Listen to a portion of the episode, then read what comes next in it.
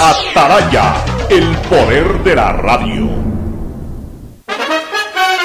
El siguiente es un espacio contratado. Radio Atalaya no se solidariza necesariamente con las opiniones aquí vertidas. El siguiente en Radio Atalaya es un programa de opinión, categoría O, apto para todo público. La hora del pocho. La hora del pocho se viene con todo en Radio Atalaya. La hora del pocho. La hora del pocho. Alfonso el Pocho Car y su equipo traen para ustedes la opinión política, la opinión deportiva, más premios, sorpresas, regalos para sus oyentes. La hora del pocho. Aquí en Radio Atalaya. Cada día más líderes. Buenos días, este programa es auspiciado por Aceites y Lubricantes Gulf, el aceite de mayor tecnología en el mercado. El BIES te presenta una nueva manera de buscar tu casa o departamento propio a través de Proyecta TV, un espacio donde se conocerán los mejores proyectos inmobiliarios del país, sábados y domingos a las 8 y 30 por TC, mi canal. En Claro sabemos que hoy te conectas a tus redes por más tiempo, porque hacemos fácil que compartas, navegues y te entretengas. Por eso te damos el doble de gigas en todos tus paquetes prepago desde 3 dólares. Ven y sé parte de Claro, conectado avanzamos. Universidad Católica Santiago de Guayaquil y su plan de educación a distancia formando siempre líderes. Con la APP Onboard BDP del Banco del Pacífico puedes generar aperturas de cuenta o inversiones. Descárgala en App Store o Google Play. Elige la opción apertura de cuenta o inversiones y sigue los pasos. Banco del Pacífico innovando desde 1972. CNT te trae los mejores paquetes prepago de 1 a 6 dólares. Recibe Facebook, WhatsApp y muchos gigas adicionales para que no pares de navegar. CNT, conectémonos más. Y también solo en Claro puedes comprar gran variedad de celulares con garantía a precios más bajos. Lleva tu nuevo smartphone a precio de contado y lo entregamos en la puerta de tu casa. No te quedes sin tu celular nuevo. Llama ahora sin costo al 611 opción 8 y compara nuestros precios por ti más conectados.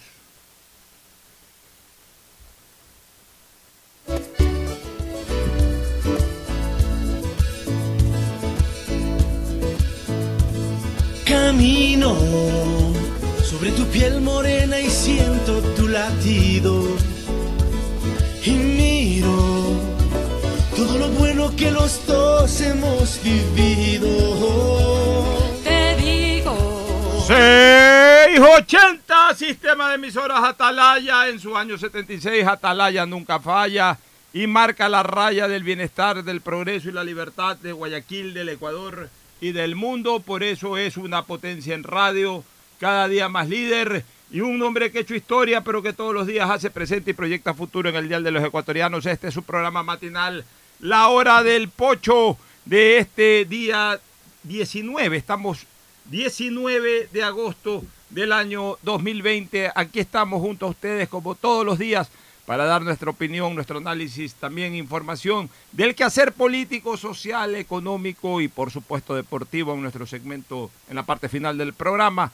Junto a todos ustedes y participando con nuestros contertulios diarios, Fernando Edmundo Flores Marín Ferfloma y Gustavo González Cabal, el cabalmente peligroso. El saludo de Fernando Edmundo Flores Marín Ferfloma al país. Fernando, buenos días. Eh, buenos días con todos, buenos días Pocho, buenos días Gustavo, gusto tenerte nuevamente por acá con nosotros. Algunas cosas importantes que tratar hoy día, estamos ya puertas de prácticamente de definir cuáles son las candidaturas que estarán participando en los comicios del 2021. Sí, bueno, y falta muy poco ya para conocerse los nombres, por lo menos ya de, de algunos ya, ya, ya se han definido y que estaban eh, todavía desconocidos la semana pasada, como por ejemplo lo del correísmo. En el correísmo hay algunas, no- algunas novedades interesantes y va a ser uno de nuestros puntos de análisis. Doña Pierina Correa va a encabezar la lista nacional. Lo que me parece desde la estrategia, veníamos analizándolo nosotros, me parece desde la estrategia un error político del expresidente Rafael Correa el no ponerle en la papeleta presidencial en calidad de vicepresidenta, pero también tiene una explicación política que ya lo vamos a decir. Todo eso lo estaremos comentando en pocos minutos más. Pero antes el saludo de Gustavo González Cabal, el Cabal 20 Peligroso. Gustavo, buenos días. Buenos días, Alfonso. Buenos días, Fernando. Buenos días, distinguida radio audiencia del sistema de emisoras Atalaya. Aníbal las portas, decían los romanos, mi querido Alfonso, cuando tuvieron las famosas guerras púnicas. En todo caso, vamos al análisis. Hay mucha tela por cortar. Veo hoy un titular que obviamente el titular lo que hace es reflejar la noticia, pero el fondo de la noticia parecería broma. Dice en un importante diario, Asamblea arma estrategia para mejorar imagen institucional. Los bloques políticos acordaron aprobar leyes para reactivar la economía y luchar contra la corrupción, fiscalizar al régimen y aplazar el receso legislativo que les correspondería en estos días. Asamblea arma estrategia para mejorar imagen institucional. Ya cuando una institución de esa naturaleza está en un 2% y a nueve meses de cesar sus funciones como, como parlamentarios, cada uno de sus integrantes, ya no se puede mejorar nada. Y si van a mejorar, mejorarán a un 3%, un 4%, que sería el doble, pero que en el fondo sería insuficiente o prácticamente nada. Ya después de que se han conocido decenas, no uno, no dos, no tres, decenas de casos de corrupción en donde están involucrados asambleístas, en donde incluso se está convocando a una nueva asambleísta eh, a, una acción penal, eh, se está solicitando por parte de un juez penal de la Corte Nacional de Justicia el autorizar el enjuiciamiento penal para una de estas asambleístas, que ya ni siquiera genera noticia mayor aquello. Antes, cuando ocurría eso, todo el mundo se enteraba, todo el mundo estaba pendiente porque era un caso excepcional que a un asambleísta se le pida levantamiento de inmunidad parlamentaria. Y cuando se le pedía a veces a los asambleístas levantamiento de inmunidad parlamentaria, generalmente era por, eh, por alguna querella de injurias que se le planteaba al asambleísta. Fue mi caso, por ejemplo. En algún momento el entonces ministro de Gobierno planteó una querella de injurias contra mi persona, yo siendo congresista, diputado, obviamente el, Congreso no me levantó la inmunidad parlamentaria, pero era por ese tipo de cosas, por, entre comillas, delitos de boca, por desbocado o por lo menos la persona que eh, se consideraba agraviada, agraviada eh, lanzaba alguna querella y bueno, ya uno como legislador justificaba que lo que se dijo fue en el ejercicio de sus funciones. Así eran la mayoría de los casos cuando había una solicitud por parte de la Corte en esa época Suprema de Justicia, en estos tiempos Corte Nacional de Justicia, para el levantamiento de una inmunidad parlamentaria. Por ahí se solicitó el levantamiento de una inmunidad parlamentaria para un diputado suplente que estaba en funciones y que mató a una persona en Esmeraldas, lo recuerdo allá por el año 98, por el año 99, por allá por esos años. Y pare de contar, no habían eh, actos delictivos eh, en donde se iniciaban procesos penales contra asambleístas. Ahora eh, ya van algunos, están más de 40 en investigación, eh, en la fiscalía, en investigación previa. Es una vergüenza verdaderamente lo que ha ocurrido. Y cada asamblea es peor que otra. Si fue mala la asamblea 2009-2013, fue para el olvido la del 2013-2017 esta del 2017 al 2021 aparentemente es la peor de todas, porque además está absolutamente contaminada con la corrupción, porque las anteriores estaban no contaminadas, pero estaban inculpadas, estaban responsabilizadas de lo que llamaban en su momento el borreguismo, la política del alzamanos o del vota todo a favor del gobierno, que prácticamente era un apéndice del gobierno correísta. Pero esta de aquí es la peor de todas porque está absolutamente contaminada con temas de corrupción, como nunca antes se ha dado en el Poder Legislativo. Entonces parecería una broma, Fernando y Gustavo, que la Asamblea ahorita arme estrategias para mejorar la imagen institucional. Creo que la imagen institucional de la Asamblea solamente podrá cambiarse no con una estrategia, sino con un hecho cierto. El 24 de mayo, el día del relevo de la mayor cantidad de asambleístas posibles. No digo de todos, y además el pueblo elige, por último. Cuando el pueblo elige es borrón y cuenta nueva. Así reelige a algunos o a algunos. Bueno, ya es decisión del pueblo y es borrón y cuenta nueva. Pero para esta asamblea, que está culminando sus labores de una, de una manera absolutamente paupérrima y condenable, ya no hay estrategia que valga para salvar la imagen institucional. ¿Cómo puede salvar la imagen institucional un órgano del poder del Estado que tenga un 2% de aceptación a, su gestión y un 2% de credibilidad, Fernando? Así es, Pocho. Esta asamblea ha sido una vergüenza, una vergüenza y una asamblea que está ya marcada historia como una de las asambleas, o quizá la asamblea más corrupta, con, con honrosas excepciones como hay en todos los casos pero realmente la corrupción que ha cambiado y lo que hemos visto con muchos asambleístas que han empañado totalmente la imagen general de la asamblea, que, bien lo reflejan los números, un 2% de aceptación y un 2% de credibilidad. Eso jamás, jamás en la historia ni siquiera se hubiera podido soñar que un órgano del Estado tenga una credibilidad tan baja, producto de un poco de sinvergüenza que se enquistaron en la asamblea para llenarse los bolsillos. Pero en todo caso, como digo, hay honrosas excepciones que lamentablemente no alcanza para lavar la imagen.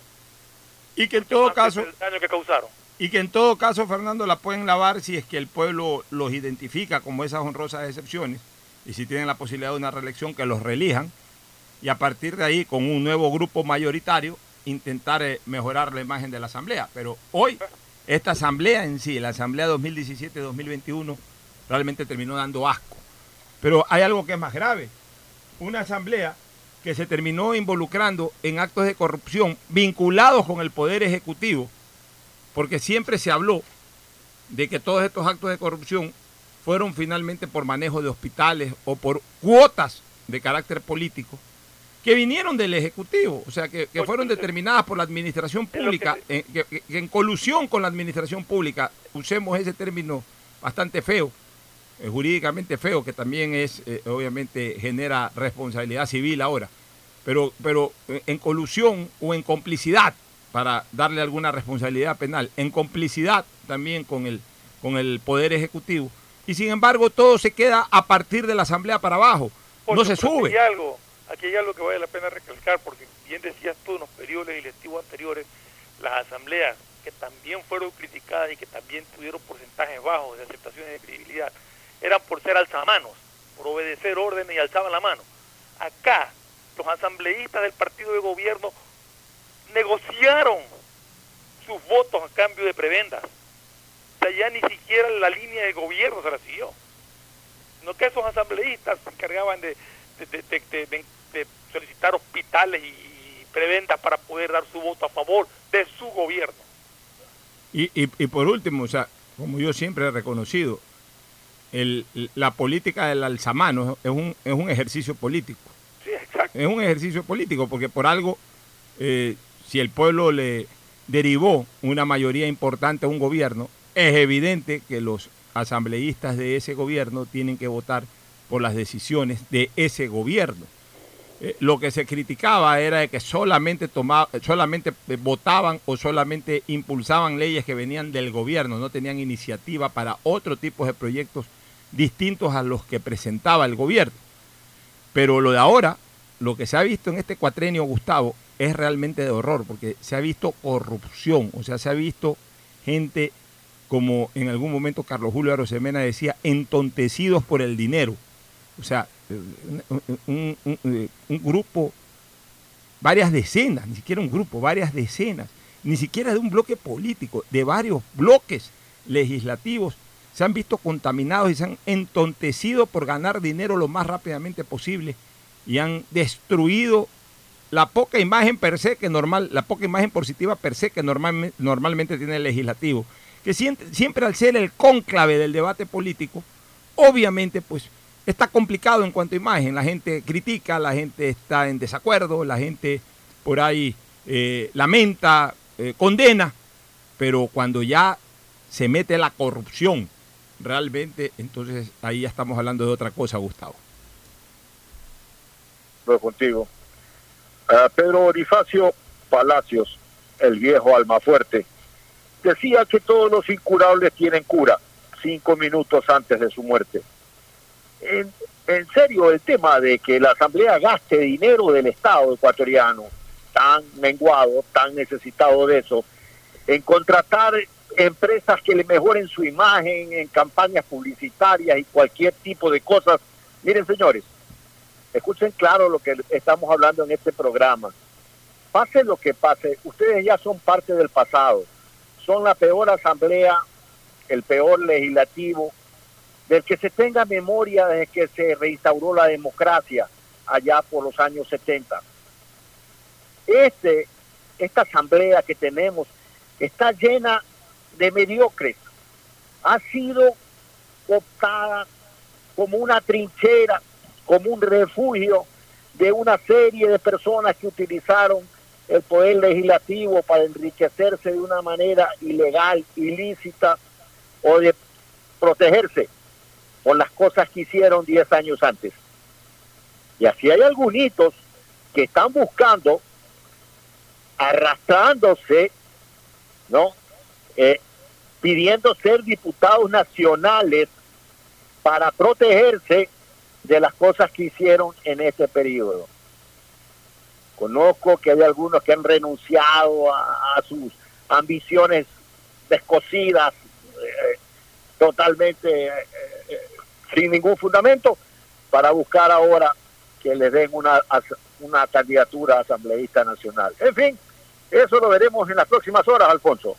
En efecto, Gustavo, ahora vamos al análisis. Yo sí quiero analizar, comentar algo, novedades que se están dando que se están dando alrededor de las candidaturas, especialmente del correísmo. Porque ayer ya fue publicado en el portal de Centro Democrático los candidatos tanto a las dignidades nacionales, a la, dignidad nacional de la Asamblea, o sea, asambleístas nacionales, a la eh, representación provincial a la Asamblea, los asambleístas provinciales, por supuesto, candidato a la presidencia y vicepresidencia de la República, candidatos al Parlamento andino y candidatos también por el exterior. Le presté atención básicamente a, los, a ciertas candidaturas en la costa, en la sierra, en algunas provincias, a, la, a las candidaturas a la Asamblea eh, en la representación nacional y por supuesto a presidente y vicepresidente de la República. Comienzo con esto último. Está plenamente ratificada la candidatura del señor Arauz a la presidencia de la República en el legítimo derecho que tiene el señor Arauz y que tiene obviamente la tienda política que auspice su candidatura de que eso ocurra. Está en veremos todavía si sale por lista 5. Definitivamente, incluso lo está anunciando en su portal, la lista 1 la de Centro Democrático, que dicho sea de paso, con lo que ayer se mostró está absolutamente confirmado de que Centro Democrático no participa con candidatos, por lo menos visibles, de ellos. No sé si algunos de los candidatos que estén en la lista nacional o en las listas provinciales sean parte del Centro Democrático, pero, pero, por lo menos Jimmy Jaira Balaza, eh, háblese del señor Menoscal, háblese del señor Vélez, que son básicamente los voceros después de Jimmy Jairala y, ante la ausencia de Jimmy Jairala, que eh, hay que reconocerle que dijo que eh, se retiraba temporalmente de la política y está dedicado exclusivamente a la parte de comunicación, no ha hecho ningún tipo de activismo político el señor Jairala. Los otros, que eran sus voceros, de alguna u otra manera asumieron la responsabilidad de su movimiento político, pero eh, no están tampoco de candidatos, no están de candidatos. Y más bien los nombres que se leyeron ahí, todos son personas vinculadas al correísmo. Los correístas históricos, vale la pena usar ese término, es decir, los de ayer, los que formaron parte activa del gobierno de Correa y que no están eh, involucrados en el problema judicial, salvo el propio Rafael Correa, que aparece como candidato a la vicepresidencia de la República, no están. O sea, los involucrados definitivamente ninguno, pero los no involucrados que, estén, que están cumpliendo funciones actualmente o que están fuera del país, pero sin procesos judiciales, tampoco están. Pongo ejemplos. No está, eh, no está el señor Leonardo Orlando, que cumple funciones como eh, prefecto de Manabí, definitivamente no va ni para la presidencia ni para la vicepresidencia, no va el señor, eh, la señora Paola Pavón, lo mismo, me sorprende un nombre, no va Pavel Muñoz, me sorprende la ausencia de Pavel Muñoz, me sorprende la ausencia de Pavel Muñoz, atención, en, en la lista de asambleístas, porque no está tampoco como candidato ni a la presidencia ni a la vicepresidencia de la República. Salvo, salvo que se esté guardando el nombre de Pavel Muñoz, porque en esto uno tiene que hilar fino. Se esté, no se lo ha puesto en la candidatura a la Asamblea, salvo que se lo esté guardando para la candidatura a la vicepresidencia de la República, a sabiendas del correísmo de que no puede inscribir a Rafael Correa, o que hemos dicho va a intentar inscribirlo porque es muy probable que no se lo vayan a admitir. Entonces lo están guardando a Pavel Muñoz. Pero esa sí fue una sorpresa para mí, porque Pavel Muñoz no solamente ha mostrado lealtad al presidente Correa, al expresidente Correa, sino que también ha mostrado eh, eh, ejecutorias como asambleísta, eso no se lo podemos negar, no ha estado involucrado en temas de corrupción y sonaba como candidato incluso a la presidencia de la República por el correísmo. Entonces me parece bastante raro no haberlo visto en estas listas que ya fueron oficializadas. Y para mí, ¿cuál es la gran sorpresa de todo esto? La presencia, ah, no está tampoco Gabriela Rivadeneira, por ejemplo, eh, por mencionar una de las dirigentes importantes que no tienen procesos judiciales, aunque no está en el país, pues no tienen procesos judiciales. Ella pudiera venir a ser candidata, en este caso a la presidencia o a la vicepresidencia, ya no podría ser candidata a la asamblea, podría ser candidata al Parlamento andino, pero no revise Parlamento andino, pero es probable que tampoco esté como parlamentaria andina.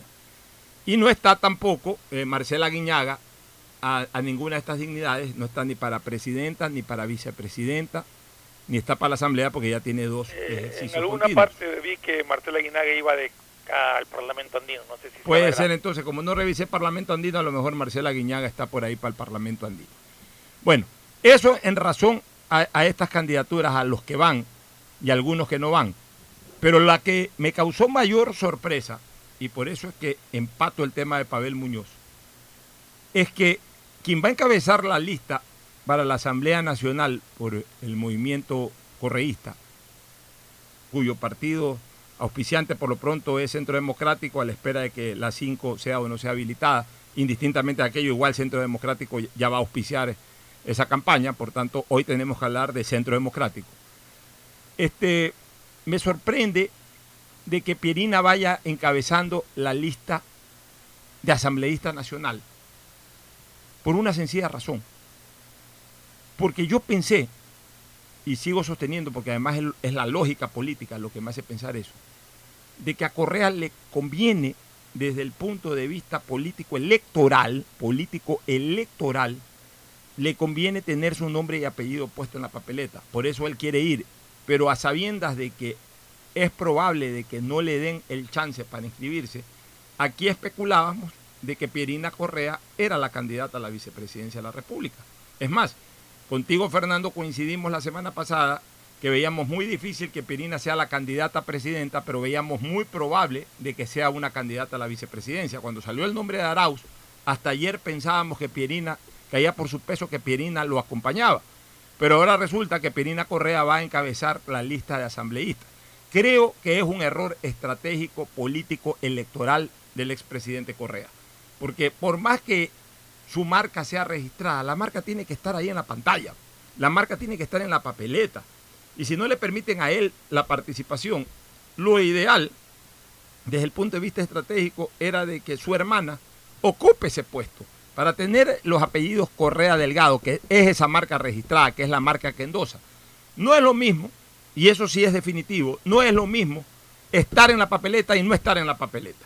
Y aunque él no estuviera físicamente con sus nombres completos en la papeleta, el hecho de que hayan estado o que pudieran estar sus dos apellidos en la papeleta presidencial era un plus adicional que iba a tener la candidatura, además de un candidato que es bastante desconocido y por eso hasta especulábamos que la idea era de que al poner a Pirina Correa como candidata a la vicepresidencia de la República, el, candidato no tan conocido no eclipse eh, el, fondo estratégico del hecho de tener en este caso a Correa Delgado en la papeleta, sea bajo el nombre de Rafael, que hubiese sido o que sería supraprotagónico, o el nombre de Pirina Correa, que igual sería protagónico. Entonces, pero la sorpresa es de que ella finalmente va como asambleísta nacional. Entonces, ahí pienso otra cosa. ¿Y qué es lo que pienso? Porque uno inmediatamente tiene que darle vuelta a la página y, tratar de buscar la explicación eh, y, cuál es el concepto de la estrategia.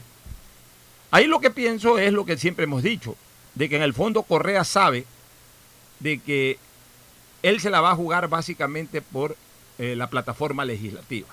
Él eh, necesita aplicar toda su fuerza electoral para meter entre 40 y 45 asambleístas mínimo. Entonces, exactamente lo mismo, es decir, le da el peso de sus apellidos a, la campaña, pero no tanto a la presidencial, sino a la parlamentaria.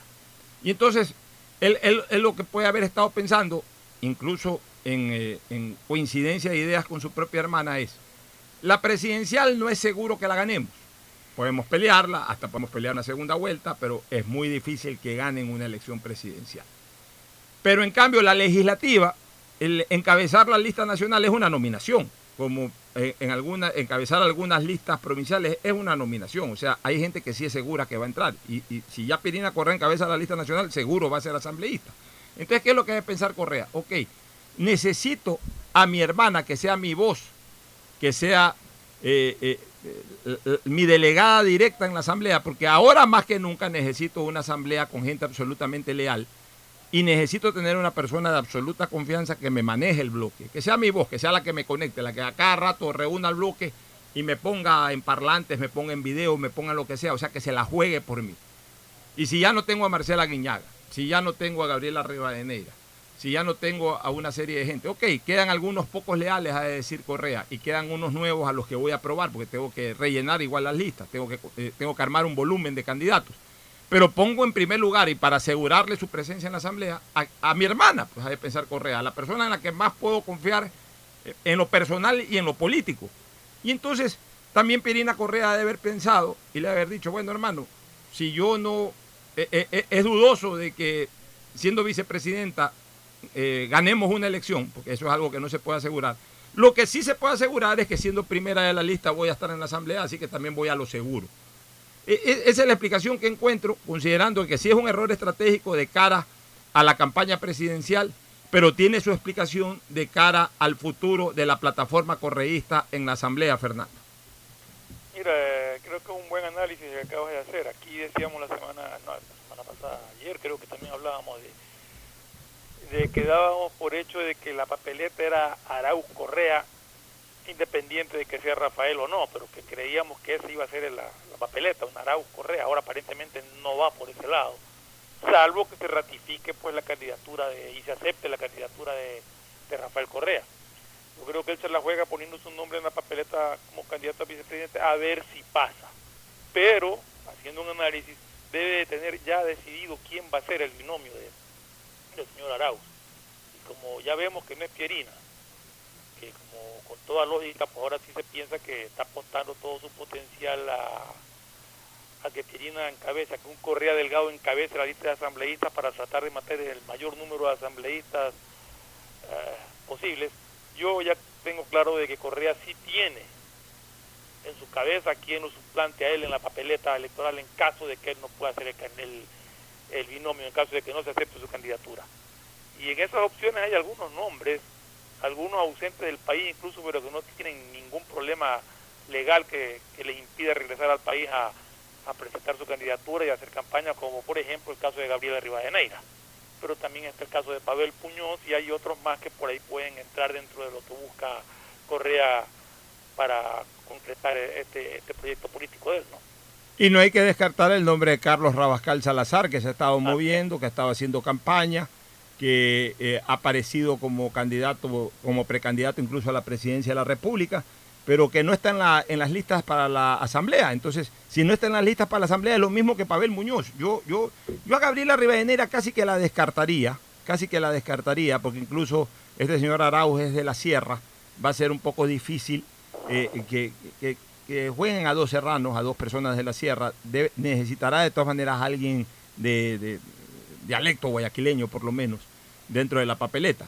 No descarto tampoco, no está, eh, en política no se puede descartar nada. Puede ser Gabriela Rivadeneira una opción, Gustavo, pero la- la- la- las otras opciones que yo las veo un poco más sólidas son la de Pavel Muñoz o la de Carlos Rabascal. Bajo el, eh, el equilibrio regional, obviamente le veo más posibilidades a Carlos Rabascal Salazar porque, porque es guayaquileño, empataría con el candidato a la presidencia que es de la Sierra. Este, por eh, espacio dentro de la opinión pública, dentro de la carrera política, le veo más posibilidades a Pavel Muñoz, que tiene, tiene el hecho de que, bueno, también es de la sierra, pero eh, tiene una imagen mucho más eh, eh, proyectada políticamente y más identificada incluso con el propio correísmo. Entonces, por ahí van las cosas, o sea, como que ya, se, ya por lo menos queda una cosa que está descartada, la candidatura de Pirina Correa a la vicepresidencia de la República. Y más bien se abren dos posibilidades muy serias para ocupar ese puesto si es que a Correa no se lo permiten eh, ocuparlo. El uno, Pavel Muñoz, y el otro, Carlos Rabascal Salazar Gustavo. Yo creo que el tema todavía no está claro. Creo que la intención de Correa al candidatizarse a la vicepresidencia eh, es un caso único en el país. ¿ah? No ha existido ni- nadie que haya ejercido la presidencia, que haya tenido luego la intención de seguir en el Poder Ejecutivo a través de la vicepresidencia. Creo que esto es un interés propio, un interés estratégico de Correa buscando ahondar su figura de perseguido político. En el caso que no pueda inscribir su candidatura a vicepresidente. Y en el caso que no sea así, yo creo que va a haber, va a haber un reajuste total. Yo no descartaría que hasta la propia hermana de Correa pueda ser candidata a vicepresidenta y exista ahora sí una, un reordenamiento claro para entrar a las elecciones. Ellos saben que el tema de la casación está por resolverse, pero el tema es darle a Correa el halo de perseguido político lo más que se pueda, hasta el último instante. Y sobre todo, y sobre todo, Gustavo, y está clarísima la estrategia, es pegarle la etiqueta correísta a Arauz. pues. O sea, porque ya comienza a sonar la fórmula Arauz-Correa. Arauz a la presidencia, Rafael Correa a la vicepresidencia. Entonces Correa va a querer aprovechar todo este tiempo, de que será 15 días, 20 días, entre que sale su sentencia y a lo mejor queda inhabilitado por la sentencia, o de que le dicen no eh, a la inscripción para la vicepresidencia. A él no le importa ya eso. A él no le importa. Él, él mete en este momento su nombre eh, para, para, para sellarlo a Arauz. O sea, él en este momento lo está sellando a Arauz. Le está poniendo su sello, su etiqueta, la etiqueta de la marca registrada. O sea, Arauz es Correa. e- ese es el candidato de Correa. Correa va de candidato a la vicepresidencia de la República. Identificar a su electorado con Arauz. Eso es lo que está buscando Correa, en su legítimo también eh, eh, derecho a, manejar estrategia política. Y, te digo una cosa, la estrategia política para nada es mala, es la correcta, es la que debe de hacer en ese sentido. ¿Y qué es lo que va a ocurrir? Y ahí con lo tuyo, Gustavo, que en el momento en que a Correa le digan no por A, o Z circunstancias, Correa inmediatamente va a levantar una campaña de victimización. Es decir, ahí está, apuraron la sentencia, va a decir apuraron la sentencia, se desesperaron y empataron todo para que un día antes del de la apertura de las inscripciones salga la sentencia, se- solamente para impedir que yo sea candidato. Entonces la gente, ah, pobrecito Correa, su- sus partidarios, ¿no? Entonces ya tienen, ya tienen ahí el corazón sensible a favor de, su lista y a favor de su candidato presidencial. O si es que incluso no sale la sentencia, el CNE dice, no, usted no puede porque constitucionalmente hay esta interpretación al tema, usted no puede ser candidato a la vicepresidencia porque eh, la, la- elección eh, del binomio presidencial es una votación unipersonal, un- eh, sí, unipersonal, así está catalogada en el Código de la Democracia, por lo tanto es lo mismo ser candidato a presidente que a vicepresidente, o pueden decir la única función del vicepresidente es, es relevar al presidente y si se llega a dar ese caso usted no puede porque realmente ya ejerció la presidencia en dos ocasiones. Todo eso es discutible desde el punto de vista jurídico. Yo sí creo que hay argumentos del correísmo desde el punto de vista legal y constitucional para oponerse a eso. Pero el problema es que ya no va a haber tiempo para el debate jurídico. Simplemente habrá una resolución y punto. Y no habrá tiempo. Puede patalear, puede ponerse patas arriba, patas abajo, como quiera. Y ya no, va a haber, ya no va a haber tiempo. Entonces, al final de cuentas, va a tener que poner un candidato a la vicepresidencia. Pero a partir de ahí también victimiza. No me dejaron eh, participar. Tanto miedo me tienen, va a ser el discurso de él. Tanto terror tienen al apoyo del pueblo a mi candidatura que ya ni siquiera es que no puedo, ya, ya no es que me tienen miedo como candidato a presidente, sino que me tienen ahora miedo como candidato a la vicepresidencia. Y, y, bajo ese concepto se va a victimizar. Y entonces va a reforzar siempre la candidatura de su lista y va a, va a estar muy activo en la campaña. O sea, sigue siendo el protagonista, el protagonista de la campaña electoral Correa. Sigue habiendo un reconocimiento incluso tácito a ese protagonismo. Y eso le conviene a Correa. El hecho que estemos hablando ahorita de, la tendencia correísta es porque tiene un protagonismo político tangible, real. Y eso le conviene a Correa. Y por eso, obviamente, pues él está manejando este tipo de estrategia. Lo que pasa es que nosotros tenemos que comentarle, punto. Nosotros estamos aquí para comentar, para hacer análisis. No estamos para, para obviar cosas eh, o hablar más de un, de un lado o hablar más de otro. No, estamos para hablar del concepto político que se está manejando, de las estrategias políticas que se están presentando y de la carrera preelectoral. Y dentro de esa carrera preelectoral, en este momento, ellos son los que están haciendo noticia, Fernando y Gustavo.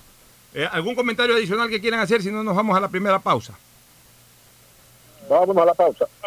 Ya, perfecto. Nos vamos a la primera pausa, retornamos con más temas políticos. El siguiente es un espacio publicitario apto para todo público. Si quieres estudiar, tener flexibilidad horaria y escoger tu futuro, en la Universidad Católica Santiago de Guayaquil trabajamos por el progreso en la educación, ofreciendo cada día la mejor calidad. Estamos a un clic de distancia. Contamos con las carreras de marketing, administración de empresa, emprendimiento e innovación social, turismo, contabilidad y auditoría, trabajo social y derecho. Sistema de Educación a Distancia de la Universidad Católica Santiago de Guayaquil, formando líderes siempre. El BIES presenta una nueva manera de buscar tu casa o departamento propio cómodamente donde estés. Proyectate TV, un espacio donde se conocerán los mejores proyectos inmobiliarios del país, con información detallada para tomar la decisión de tener tu casa propia Precalifica para el préstamo hipotecario a través de la web de Proyectate y otras facilidades que tienes como afiliado en el BIES. Proyectate a cumplir tu sueño de tener casa propia con el BIES. Proyectate TV, sábados y domingos a las 8 y 30 de la mañana por TC Mi Canal.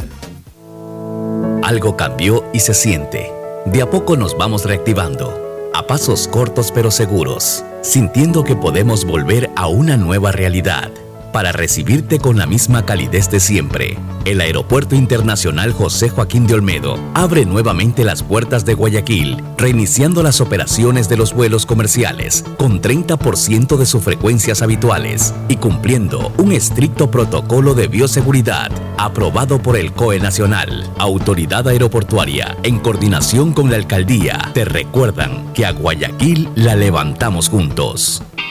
¿Qué más, mis brosters? Somos Giga y Minuto. Habla bien, esos manes de CNT saben. Pero de Leif. Y con sus paquetes prepago de 1 a 6 dólares, recibes 2 gigas en redes sociales. Y muchos megas adicionales para navegar. Sí cachaste, ¿no? Pero more than you. CNT, conectémonos más. Más información en www.cnt.com.es. En Claro, sabemos que necesitas un celular nuevo para estudiar, trabajar y compartir. Por ti bajamos nuestros precios para que te sea más fácil comprarlo. Págalo ahora y llévate un nuevo Samsung Note 10 Lite, un Samsung S10 o un Samsung A70 y te apoyamos con el envío a domicilio gratis. Conectados, avanzamos. Esto no ha pasado, no se confíen. Hay muchas personas que ya se están reuniendo y no respetan el distanciamiento. Es muy duro afrontar la pérdida de alguien que aman. Yo aún no la supero. No te confíes, la pandemia aún no termina. Manos, mascarilla, distancia. Conoce las medidas de seguridad y los puntos de atención en caso de contagio en www.guayaquilviva.com. Alcaldía de Guayaquil. Seamos responsables con los héroes de nuestras calles. En esta emergencia sanitaria, recuerda desechar las mascarillas y guantes en una funda separada de la basura común. Protégela con otra funda y cuando la saques, rocía cloro sobre ellas. Tampoco deseches objetos contaminados en las calles y si son de gran volumen, llévalos a los centros de acopio autorizados. Encuentra las direcciones en www.puertolimpio.com. Puerto Limpio, juntos por Guayaquil. El BIES presenta una nueva manera de buscar tu casa o departamento propio cómodamente donde estés. Proyectate TV, un espacio donde se conocerán los mejores proyectos inmobiliarios del país, con información detallada para tomar la decisión de tener tu casa propia. Precalifica para el préstamo hipotecario a través de la web de Proyectate y otras facilidades que tienes como afiliado en el BIES. Proyectate a cumplir tu sueño de tener casa propia con el BIES. Proyectate TV, sábados y domingos a las 8 y 30 de la mañana por TC Mi Canal. Hola profesores, ¿sí sabían que CNT tiene los juegos más pepa de la web? Hablen bien, recargando este 6 latas, reciben sin costo una suscripción a CNT Gamers, el portal con los juegos más top para que no pares de divertirte. CNT, conectémonos más. Más información en www.cnt.com.es. Detrás de cada profesional hay una gran historia. Aprende, experimenta y crea la tuya. Estudia a distancia en la Universidad Católica Santiago de Guayaquil. Contamos con las carreras de marketing, administración de empresa, emprendimiento e innovación social, turismo, contabilidad y auditoría, trabajo social y derecho.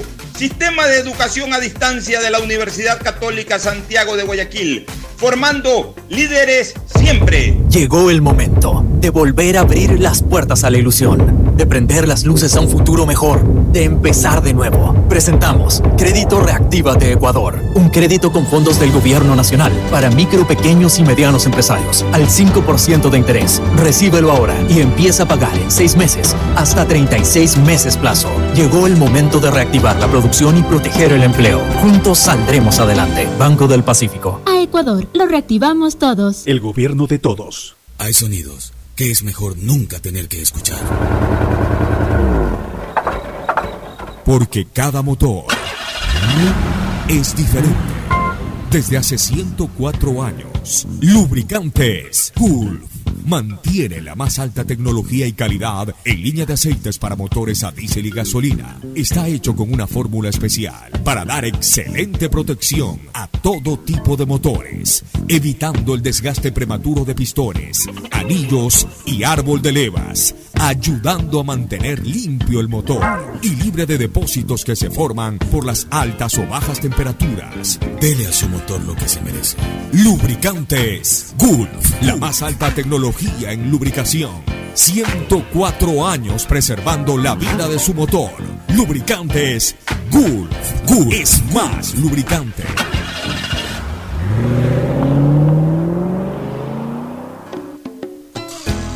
Fin espacio publicitario. Usted está escuchando un programa de opinión, categoría O, apto para todo público.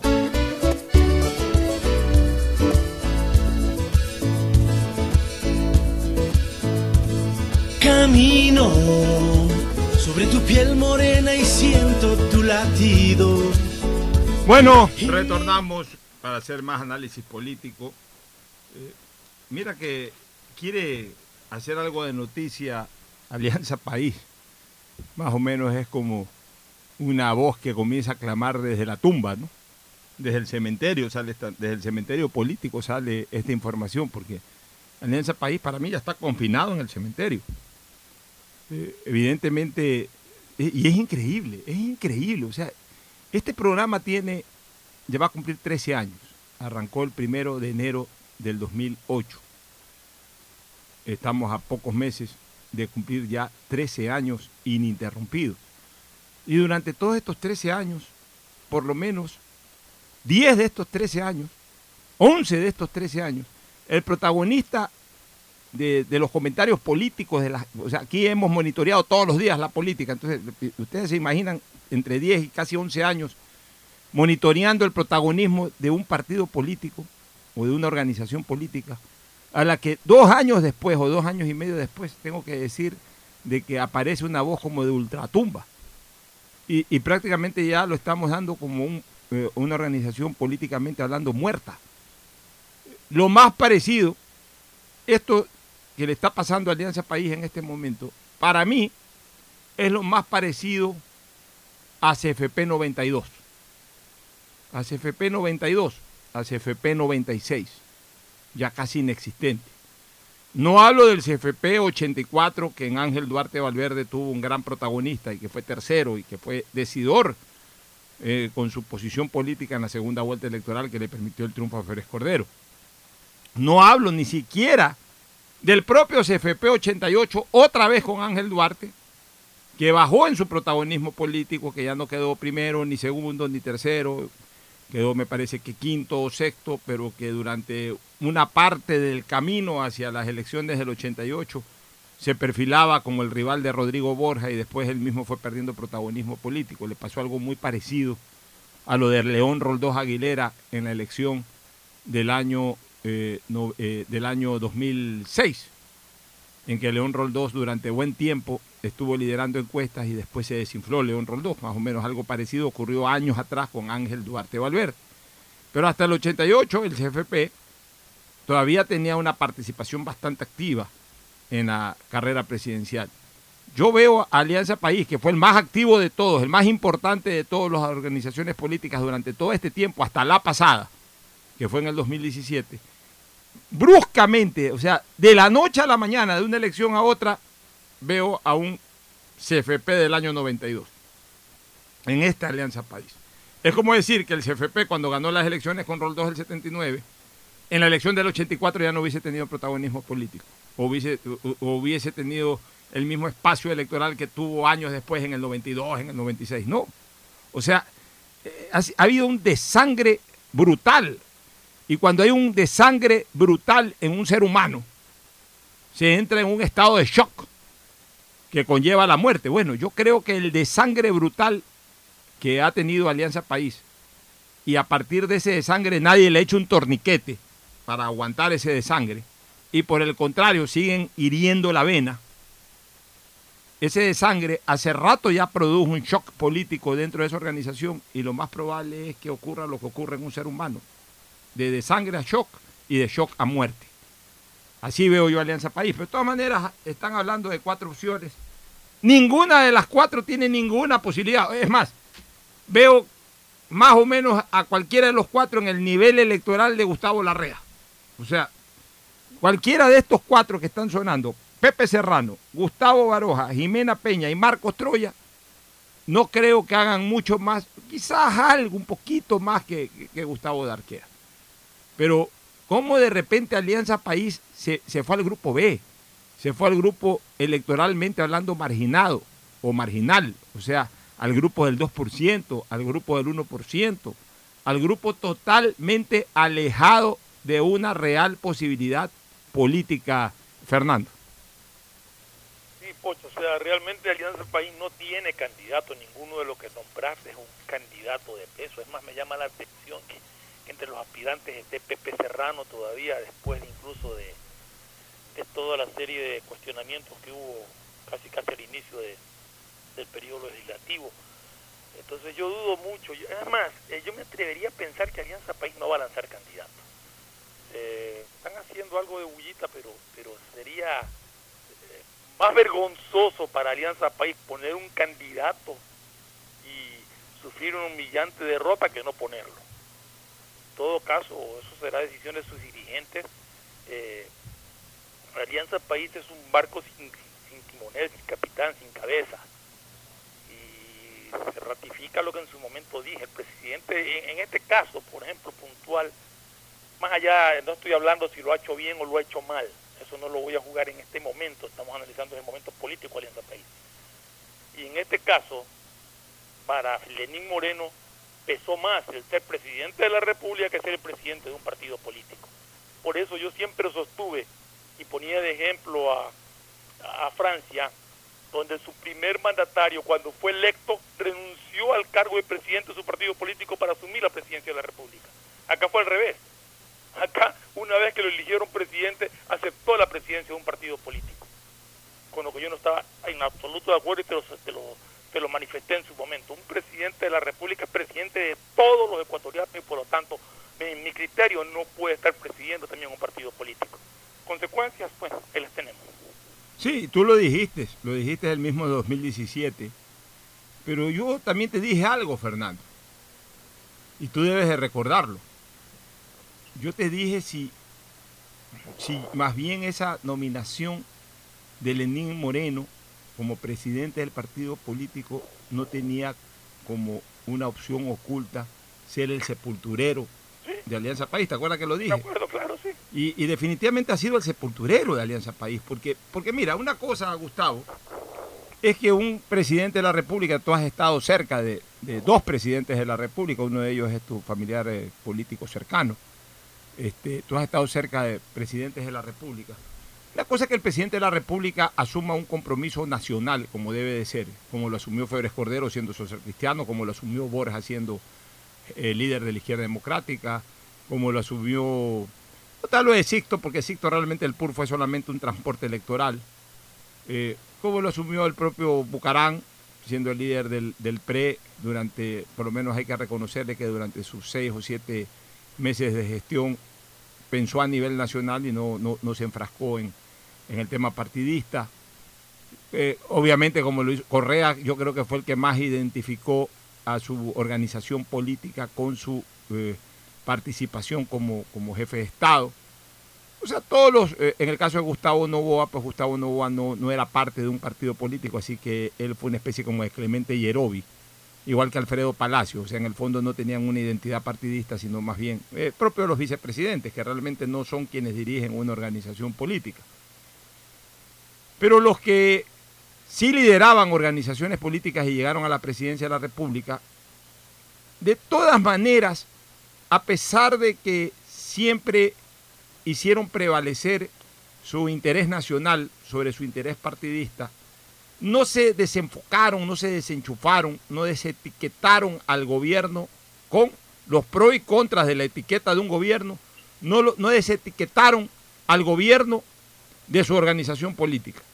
Y entonces tú siempre recordarás que el gobierno, el gobierno de Febres Cordero fue el gobierno social cristiano, el gobierno de Borja fue el gobierno de la izquierda democrática, el gobierno de Maguad fue el gobierno de la democracia popular y por eso después se desinfló con Maguad, se desinfló la democracia popular, desapareció la democracia popular.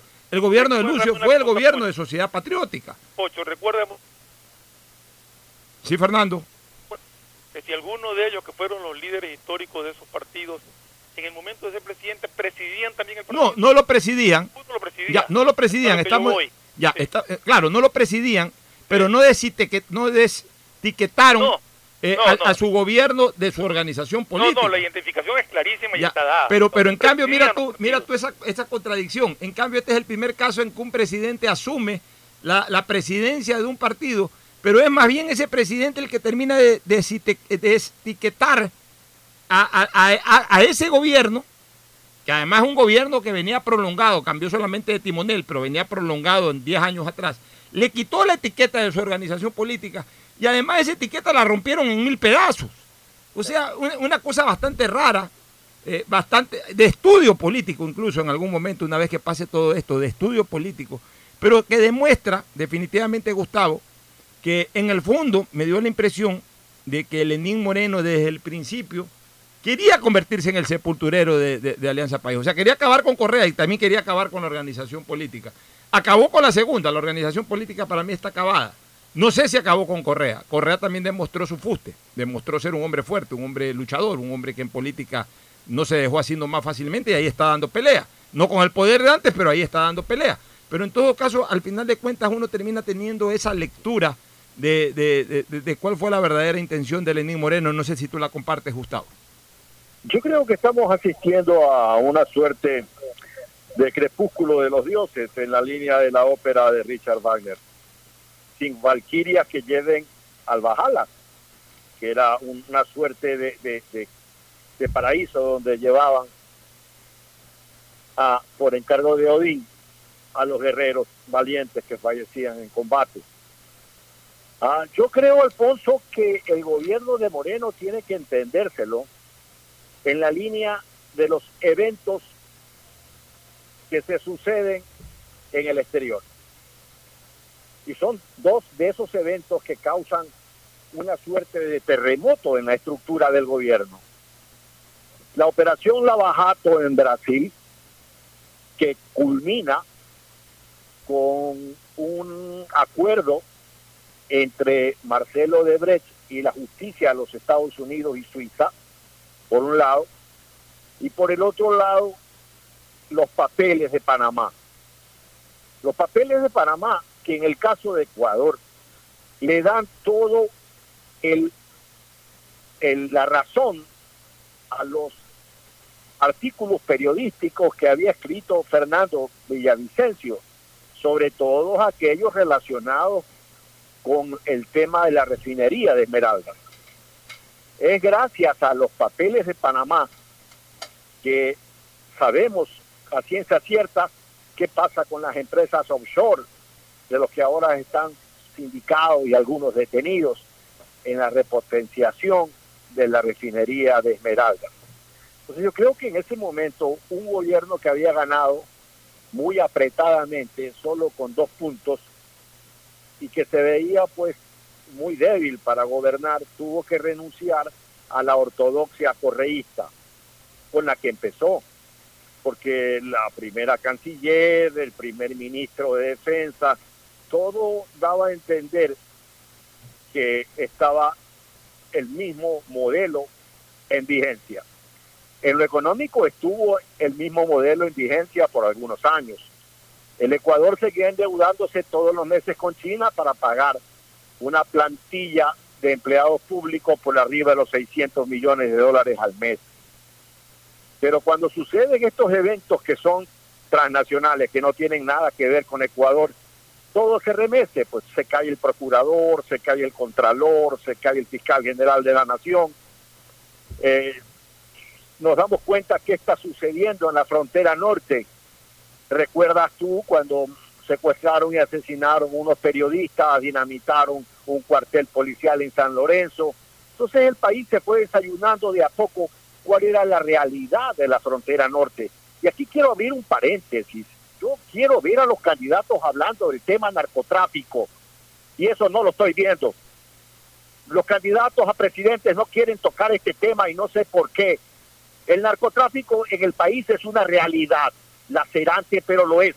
Sobre todo después de 10 años de abandono de la zona norte, cuando nos dejaron sin radares, cuando le, le impedían a la fuerza terrestre hacer sobrevuelos sobre la línea fronteriza entonces el narcotráfico se ha enraizado. Eso no, perdónenme señores, eso no pueden ignorarlos. Los que vivimos en el norte de Maraví sabemos cómo es la situación. Entonces, regresando al análisis, yo creo que el, gobierno fue eso, recibió ese embate y entonces tuvo que cambiar rumbo y empezar a darse cuenta que la realidad económica del país era totalmente diferente a lo que le habían contado. Y entonces empezó un, cambio, un, cambio de rumbo, se alejó pues del socialismo del siglo XXI, del ALBA, y empezó a, llevar, por lo menos en primera línea, gente como el ministro de Defensa Jarrín, entregó la Cancillería a alguien profesional y de a poco se fue desprendiendo del partido porque se daba cuenta que el partido era un peso muerto y lo estaba arrastrando. Porque al contrario de todo ese análisis que acabas de hacer, que es muy cierto respecto a CPP, respecto a la izquierda democrática, la marca que dejó Alianza País era de un conjunto de ciudadanos que se habían reunido con protervas intenciones y que, habían llevado a efecto una serie de mecanismos y de estructuras para enriquecerse. Entonces, e, esa imagen, el presidente pues tenía que dejarla de lado. Eh, eso es lo que yo pienso, Alfonso. Así es, este, mi querido eh, Gustavo. Siguen habiendo más novedades electorales, ya conocemos el binomio de Lucio Gutiérrez, ya vamos a hablar un poco de la candidatura de Lucio Gutiérrez. Creo sigue dando pasos adelante en ese sentido, fue el primer eh, eh, movimiento o la primera organización política en establecer un binomio que ya fue presentado oficialmente el lunes, Guillermo Lazo con el doctor Borrero, pero ayer también ya creo presentó su nómina de precandidatos para la Asamblea, ya fueron incluso al Consejo Nacional Electoral, a la delegación electoral a, firmar su aceptación. Está en el distrito 1 Juan Hidalgo, Johanna Tenorio, Daniel Ceballos. En el distrito 2 Pancho Jiménez, nuestro buen amigo Silvia Favara, Jaime Landívar, Camila Santos. En el distrito 3, el Colorado, Guido Chiriboga, Ariana Burgos, Silvio Mite, Diana Riaga. En el distrito 4, Silvia Vera, Washington Paguay, Caterín Muñoz, Franklin Carrera y Jennifer Jurado. Está armando, entonces está terminando de armar sus cuadros el eh, eh, movimiento Creo. Mientras que Lucio... nacionales no hay todavía, ¿no? No, todavía no han señalado asambleístas nacionales. Mientras que Lucio ha mencionado o ha señalado el partido político Sociedad Patriótica de que David Antonio Norero es el candidato a vicepresidente de la República con, eh, con Lucio Gutiérrez. Ya, este, eh, en, en estas elecciones primarias. A ver, Norero, es que leí algo a Gilmar Gutiérrez, quería saber si es que Gilmar estaba en la lista para asambleísta, pero no, Gilmar es el que ha informado sobre esto. David Antonio Norero, que es un abogado, se lo ve joven, aquí hay una fotografía en uno de los diarios. Pocho, por un chat de compañeros del colegio que pusieron que era hijo de Gino. No sé si, no estoy seguro ni, ni lo puedo confirmar. Puede ser hijo de Gino Norero, que se lo ha visto muy activo en opinión política, eh, creo que habla en la radio y, y se- y envía constantemente mensajes por WhatsApp. Este, pero en todo caso, este joven, Gino, eh, no es Gino, sino David Antonio Norero, es abogado con mención en Derecho Público de la Universidad Católica de Guayaquil. Debe ser un joven de unos 35, 36 años, porque para ser candidato a la vicepresidencia hay que tener también por lo menos 35 años. Tiene una especialidad en sistemas jurídicos de protección a los derechos humanos y una maestría en Derecho Constitucional. Aquí se habla de eh, los candidatos por la provincia del Guayas a la Asamblea. Por ejemplo, el Distrito 1, Juan Pablo Hidalgo. El Distrito 2, Francisco Jiménez, pero debe ser... No, pues estos son los de Creo. Son los de Estos Creo, son los de Creo, perdóname, sí. Eh, estoy confundiendo un poco. No, Juan Hidalgo, ya, ya, ya mencioné los de Creo. En todo caso, eh, eh, Sociedad Patriótica solamente, solamente ha nominado al candidato a la vicepresidencia jun- junto a Lucio. Y ese es otro asunto, ese es otro asunto, este, Fernando y Gustavo. No terminó de despegar una candidatura de Lucio. Mira que hay, hay dos congeneracionales, hablemos así. Lucio y, Álvaro. Vienen más o menos de, del mismo tiempo, un poquito antes eh, como candidato presidencial Álvaro, un poquito antes, una elección previa a la de Lucio, pero más o menos son congeneracionales. De hecho, se enfrentaron en una segunda vuelta en la elección del 2002 y en la elección del 2006 este, también fueron protagonistas. Y en la elección del 2009 fueron segundo y tercero en la elección después de Correa. O sea, siempre estuvieron ahí, Lucio y Álvaro, Álvaro y Lucio. Lucharon hasta por una presidencia de la República en el 2002. Pero de repente, en, en el reencauche político, eh, la varita mágica le tocó a Álvaro Novoa ahora. O sea, no sé si Álvaro tenga la suficiente fuerza como para pelear un verdadero protagonismo, pero por lo menos en despegue está bien. No digo que es el que va a ganar, ni, ni es el que está arriba, ni nada por el estilo, pero por lo menos en despegue está bien. Que no puedo decir lo mismo de Lucio. O sea, Lucio, una elección más que no, no mostró despegue. O sea, y, esto es como en las carreras de natación, en las competencias de natación, en las competencias de atletismo. El despegue es importante. Me decía Jorge Delgado Panchana, ese brillante nadador ecuatoriano, que él no gana medalla olímpica en Múnich 72, porque tuvo un problema en el despegue, es decir, en la salida. Se distrajo un poquito los nervios o cualquier situación que se presentó ahí. eh, creo que en ese momento eh, cambiaron eh, el sistema de pistola por otro más, por sonido, por, por- por alto sonido, por alguna cosa, el despegue, o sea, se desconcentró. La cuestión es que se desconcentró y se demoró milésimas de segundo en, en salir. Y esa mala salida, me dice Jorge Delgado, fue la que definitivamente le impidió llegar en tercer puesto. Los tiempos del previos eran para segundo puesto, con opción de pelearle la medalla de, de oro a, este fabuloso, a Mark Spix. Pero no le pudo pelear la medalla de oro, y no solamente que no pudo pelear la medalla de oro, sino que no pudo ni siquiera la de plata y aún la de bronce, no la pudo obtener, porque se desconcentró un poquito en el despegue, es decir, tuvo un mal despegue, tuvo una mala salida. Bueno, en política es exactamente igual. El despegue es importante. El despegue es lo que te da la viada para que después tú ya con la fuerza de una campaña electoral avances, avances, avances, avances. Pero si en tu despegue sales frío, sales eh, sin, sin- sin- sin mayor fuerza, por más que hagas lo que hagas en la campaña electoral, no te va a alcanzar. Entonces, eh, Lucio, lo dije aquí hace dos meses y lo reitero, lamentablemente no se reencauchó, lamentablemente no se reinventó. Y, da pena porque Lucio tiene todas las características para haber eh, eh, hecho mucho protagonismo político durante todos estos años, estos años. Fue expresidente de la República. Creo que el juicio de la historia debió haberlo ayudado, porque en la medida en que recuerdas el gobierno de Lucio Gutiérrez, te das cuenta de que Lucio no fue un mal presidente. Es un tipo trabajador a más no poder, que tiene toda la actitud, que tiene toda la voluntad, que no se cansa de caminar, que no se cansa de saludar, que no se cansa de andar de aquí para allá. Pero eso no es todo. El problema de Lucio es que Lucio sigue haciendo campañas políticas como las hizo en el año 2001 y en el año 2002. y ya no estamos en esos tiempos. Y Lucio no se reinventó jamás. Y, las pruebas están ahí de que, de que su candidatura no suena ni truena como debería de ser para un expresidente, además que, vuelvo a repetir, con el paso del tiempo, este lo viene ayudando en cuanto a su e, evaluación como expresidente de la República. Nos vamos a una eh, recomendación comercial y retornamos con más análisis políticos antes de entrar al segmento deportivo. Auspician este programa. Aceites y lubricantes Gulf, el aceite de mayor tecnología en el mercado. Acaricia el motor de tu vehículo para que funcione como un verdadero Fórmula 1 con aceites y lubricantes Gulf.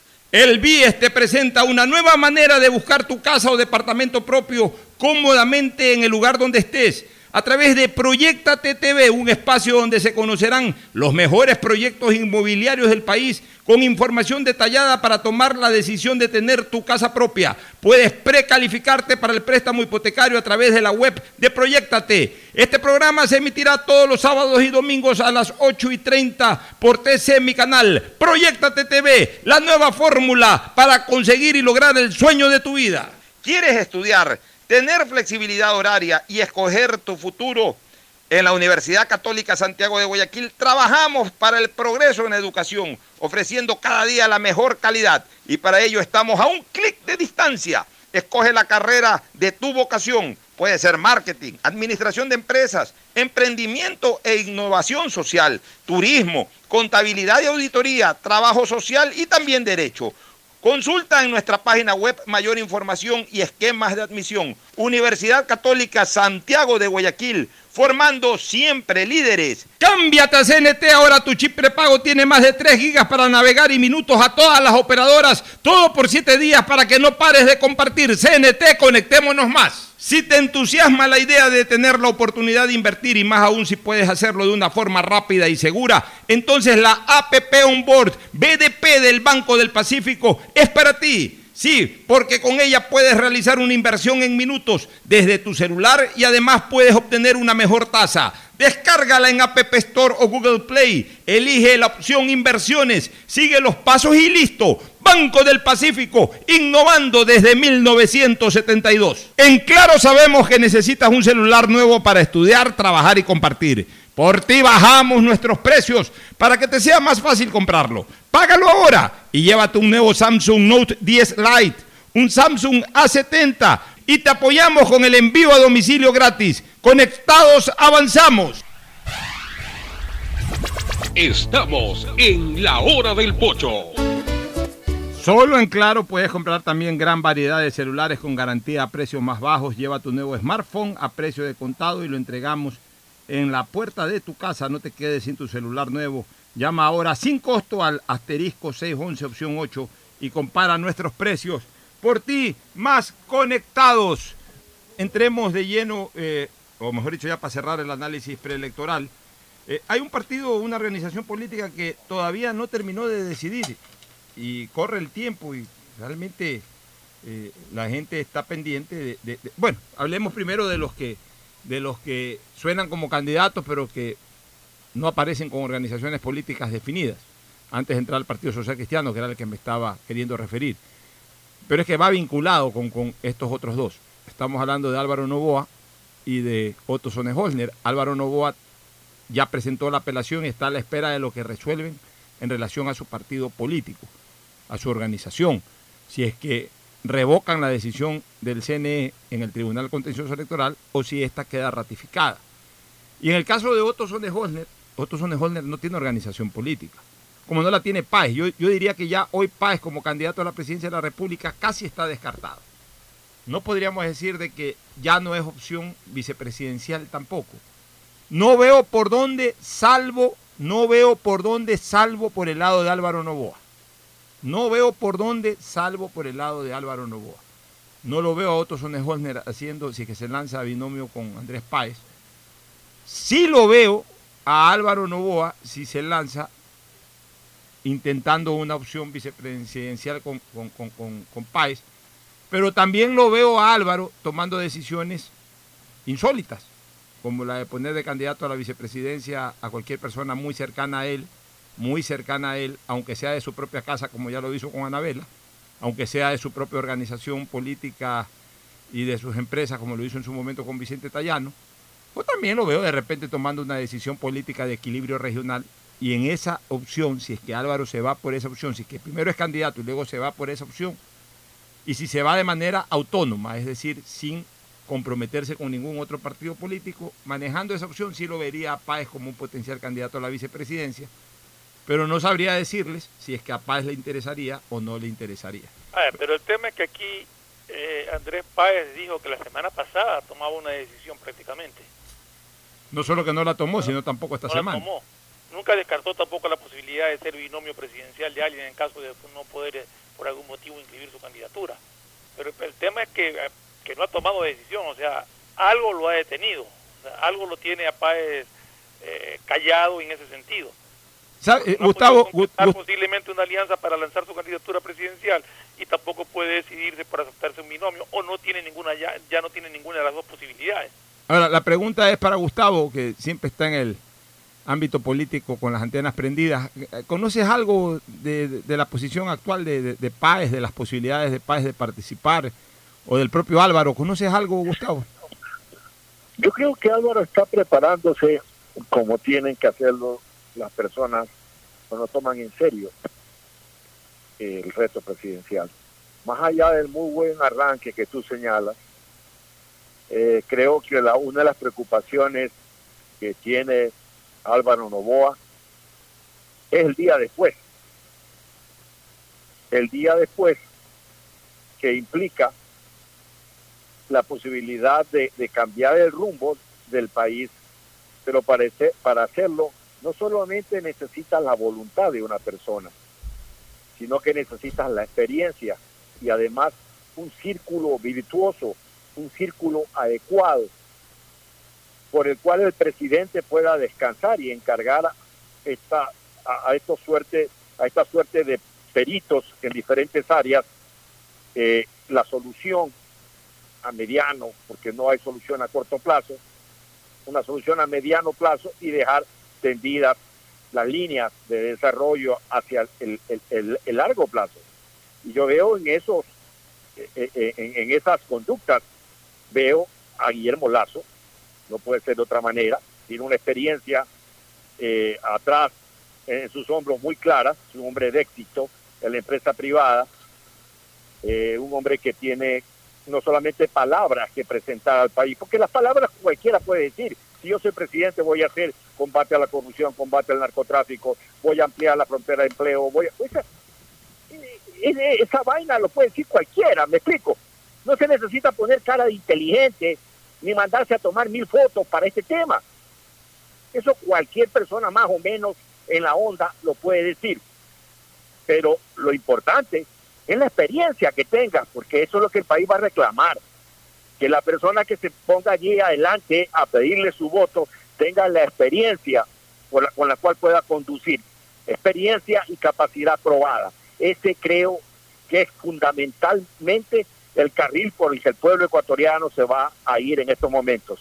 Y creo que, que en ese sentido, eh, Novoa está buscando, está preparándose, está reflexionando, no, él sabe el arranque que tiene y, y, llegará el momento en que él anuncie su decisión.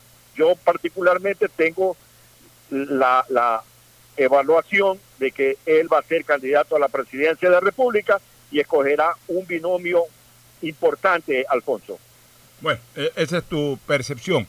Pero en todo caso, eh, y, por ejemplo por el lado de Otto, no, no, suena ni truena ya la, la, candidatura de Otto. Yo, yo, creo que Otto no va a ser candidato. Por eso, porque, Esa es la percepción que me da. porque si, si fuera, ya, ya hubiese estructurado un frente con un par de movimientos que, que le habiliten su candidatura y, y ya se hubiese señalado. Entonces, a estas alturas, cuando todavía no se dice nada al respecto y cuando todavía eh, se desconoce verdaderamente cuál es el vehículo electoral que pueda transportar a Álvaro Novoa, suena un poco como que estos dos están a la espera de llegar a un acuerdo con el Partido Social Cristiano.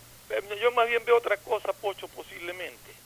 Eh, yo estoy viendo que posiblemente el Partido Social Cristiano, en el caso de Álvaro Novoa, está a la espera de la decisión final si Álvaro puede ir por su partido y apoyarlo como candidato y darle el apoyo al Partido Social Cristiano a esa candidatura, o en el caso de que le rechacen ya definitivamente el partido Álvaro, inscribirlo como candidato del Partido Social Cristiano. Sí, e, e, e, esa, esa por ejemplo es una opción, pero asimismo no se descarta todavía, aunque nosotros podamos decir o especular de que ya Otto no sería candidato todavía no se podría descartar tampoco de que el Partido Social Cristiano haya cerrado todo tipo de conversación con otros Sonejolner. Entonces, eh, esta disyuntiva y estas ascuas en las que tienen no solamente a, sus, a los partidarios de, de, tanto de la organización política, el PSC, como de los candidatos, Álvaro Novoa y, y Otto Sonejolner, tiene que ya dilucidarse prontamente, porque, porque esto no puede eh, perdurar mucho tiempo. Y en ese sentido, en, razón de lo que tú dices, si hay una lógica que al final el Partido Social Cristiano de a poco va reacomodando a sus precandidatos. Fíjate tú que eh, ya ayer fue nominado, por lo menos así se informa, como jefe de bloque del Partido Social Cristiano César Ron. Eh, asumió la coordinación del PCC, o sea, la jefatura de bloque por Vicente Tallano. ¿Eso qué quiere decir? De que ya Ron prácticamente se desembarcó ya con esa designación, porque si, estuviera en plena campaña pre, eh, presidencial o en una pre-campaña presidencial, no es el momento para asumir una coordinación dentro del Parlamento. Pues, Entonces, diera a entenderse de que ya esa designación a César Ron como el nuevo coordinador de bloque del Partido Social Cristiano prácticamente lo aleja de la eh, campaña eh, preelectoral presidencial. Y nunca se embarcaron en esa campaña electoral presidencial Henry Cucalón y Henry Kronfle. Y solamente la única embarcada es María Cristina Reyes, que me parece que queda como una opción posible si que el PSC va con candidato propio o una opción negociable para la vicepresidencia con el que termine eh, adhiriéndose al Partido Social Cristiano. Ese es el panorama de lógica política que tenemos, este Fernando. Sí, aunque yo no sé si la, si la posición del Partido Social Cristiano sea apoyar en un momento dado la candidatura de, de, Álvaro o de Otto, el binomio vaya a ser también de esta región. O sea, ahí yo creo que, que perdería un poco de peso lo, lo de una posible candidatura de Cristina Reyes a la vicepresidencia por el simple hecho de, del equilibrio regional que siempre se busca. Que en el caso de Otto eh, podría influir un poco más. En el caso de Álvaro, Álvaro ya ha dado muestras de que eso no le interesa mucho. Y si Álvaro está decidido a ser candidato a la presidencia de la República y su única opción es el PSC. no, pero me refiero a, allá como aspiración. Claro, pero el le. pero Álvaro puede decir: yo, llegué a una segunda vuelta con Vicente Tallano, que era de, aquí, de Guayaquil mismo. Sí, sí, sí, eso ya quedó demostrado. Pero eso ya, ya es cuestión de ellos. Ahí hicimos una panorámica general del tema electoral. Nos vamos a una pausa y retornamos con el segmento deportivo. Ayer ganó y goleó Barcelona. Ya volvemos. El siguiente es un espacio publicitario apto para todo público. Si quieres estudiar, tener flexibilidad horaria y escoger tu futuro, en la Universidad Católica Santiago de Guayaquil trabajamos por el progreso en la educación, ofreciendo cada día la mejor calidad Estamos a un clic de distancia. Contamos con las carreras de marketing, administración de empresa, emprendimiento e innovación social, turismo, contabilidad y auditoría, trabajo social y derecho. Sistema de educación a distancia de la Universidad Católica Santiago de Guayaquil, formando líderes siempre. Algo cambió y se siente. De a poco nos vamos reactivando, a pasos cortos pero seguros, sintiendo que podemos volver a una nueva realidad para recibirte con la misma calidez de siempre. El Aeropuerto Internacional José Joaquín de Olmedo abre nuevamente las puertas de Guayaquil, reiniciando las operaciones de los vuelos comerciales con 30% de sus frecuencias habituales y cumpliendo un estricto protocolo de bioseguridad aprobado por el COE Nacional, Autoridad Aeroportuaria, en coordinación con la Alcaldía. Te recuerdan que a Guayaquil la levantamos juntos. ¿Qué más, mis brosters? Somos Giga y Minuto. Habla bien, esos manes de CNT saben. Pero de Leif. Y con sus paquetes prepago de 1 a 6 dólares, recibes 2 gigas en redes sociales. Y muchos megas adicionales para navegar. Sí cachaste, ¿no? Pero more than you. CNT, conectémonos más. Más información en www.cnt.com.es. El BIES presenta una nueva manera de buscar tu casa o departamento propio cómodamente donde estés. Proyectate TV, un espacio donde se conocerán los mejores proyectos inmobiliarios del país, con información detallada para tomar la decisión de tener tu casa propia. Precalifica para el préstamo hipotecario a través de la web de Proyectate y otras facilidades que tienes como afiliado en el BIES. Proyectate a cumplir tu sueño de tener casa propia con el BIES. Proyectate TV, sábados y domingos a las 8 y 30 de la mañana por TC Mi Canal. En Claro, sabemos que necesitas un celular nuevo para estudiar, trabajar y compartir. Por ti bajamos nuestros precios para que te sea más fácil comprarlo. Págalo ahora y llévate un nuevo Samsung Note 10 Lite, un Samsung S10 o un Samsung A70 y te apoyamos con el envío a domicilio gratis. Conectados, avanzamos. Esto no ha pasado. No se confíen. Hay muchas personas que ya se están reuniendo y no respetan el distanciamiento. Es muy duro afrontar la pérdida de alguien que aman. Yo aún no la supero. No te confíes, la pandemia aún no termina. Manos, mascarilla, distancia. Conoce las medidas de seguridad y los puntos de atención en caso de contagio en www.guayaquilviva.com. Alcaldía de Guayaquil. Seamos responsables con los héroes de nuestras calles. En esta emergencia sanitaria, recuerda desechar las mascarillas y guantes en una funda separada de la basura común.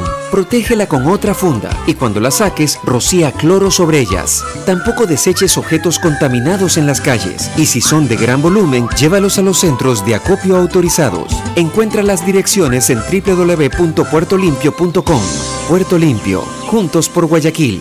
El BIES presenta una nueva manera de buscar tu casa o departamento propio cómodamente donde estés. Proyectate TV, un espacio donde se conocerán los mejores proyectos inmobiliarios del país, con información detallada para tomar la decisión de tener tu casa propia. Precalifica para el préstamo hipotecario a través de la web de Proyectate y otras facilidades que tienes como afiliado en el BIES.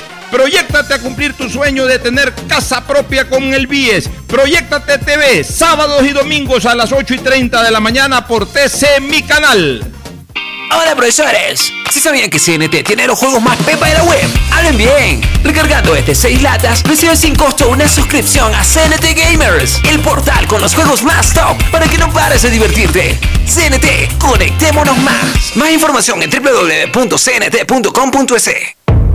Llegó el momento de volver a abrir las puertas a la ilusión, de prender las luces a un futuro mejor, de empezar de nuevo. Presentamos Crédito Reactiva de Ecuador, un crédito con fondos del gobierno nacional para micro, pequeños y medianos empresarios, al 5% de interés. Recíbelo ahora y empieza a pagar en 6 meses, hasta 36 meses plazo. Llegó el momento de reactivar la producción y proteger el empleo. Juntos saldremos adelante. Banco del Pacífico. A Ecuador, lo reactivamos todos. El gobierno de todos. Hay sonidos que es mejor nunca tener que escuchar.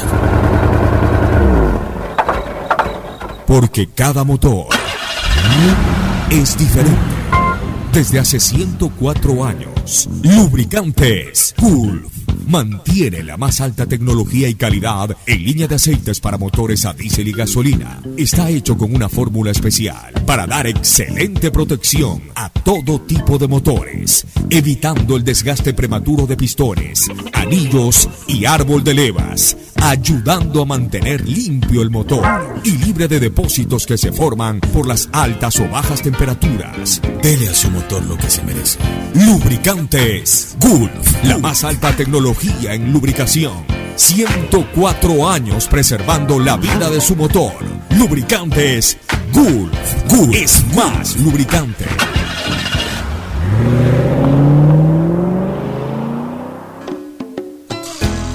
Fin espacio publicitario. Usted está escuchando un programa de opinión, categoría O, apto para todo público. En la hora del pocho, presentamos Deportes, Deportes. Muy bien, estamos en el segmento deportivo. Ganó Barcelona. Perdí en perdí 4 a 0 yo en, en, en el tema de los pronósticos. No acerté uno solo, uno. ni uno solo. Eh, bueno, yo creo que mañana, el, el día, a ver, mañana, hoy día es el partido, hoy día son los otros partidos, mañana, mañana hacemos un registro, no vale hacerlo parcialmente, Claro. una vez que acabe la, la jornada de manera completa, pero mira que yo, amando a Barcelona, me quise poner exquisito, objetivo, y dije que pensé que el Cuenca iba a ser más difícil, realmente aposté al empate. Ferfloma se fue con el Cuenca de frente. Sí, ¿Usted sí. por quién? Por empate también Usted también se fue el empate. Pero comencemos con... A ver, Ah, ¿Perdón? Yo me fui por el Cuenca porque pensaba que el Cuenca iba a actuar de otra manera y por el conocimiento que tenía supuestamente Tavares Silva de, del Barcelona. Entonces dije, bueno, juega de local. quise apostarle un poco a la sorpresa, pero realmente el sorprendido fui yo. Oye, este, pero más sorprendidos fuimos todos cuando en la primera, en el primer partido, Independiente le iba soplando 4 a 0 a Macará. No alcancé a verlo, y pero terminaron venía escuchándolo, 4 a 4. exactamente. Yo no recuerdo, mira, yo he visto Yo pensé ver, que se venía un pero- Bayern Barça.